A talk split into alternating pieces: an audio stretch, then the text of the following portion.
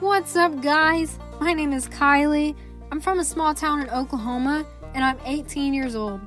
I'm making this podcast to give you more insight to the daily life of a teenage girl, the struggles of school and college, the worst times, the most embarrassing times, as well as the best times in my life. Stay tuned to hear more about my senior year and transitioning from high school to a big time college.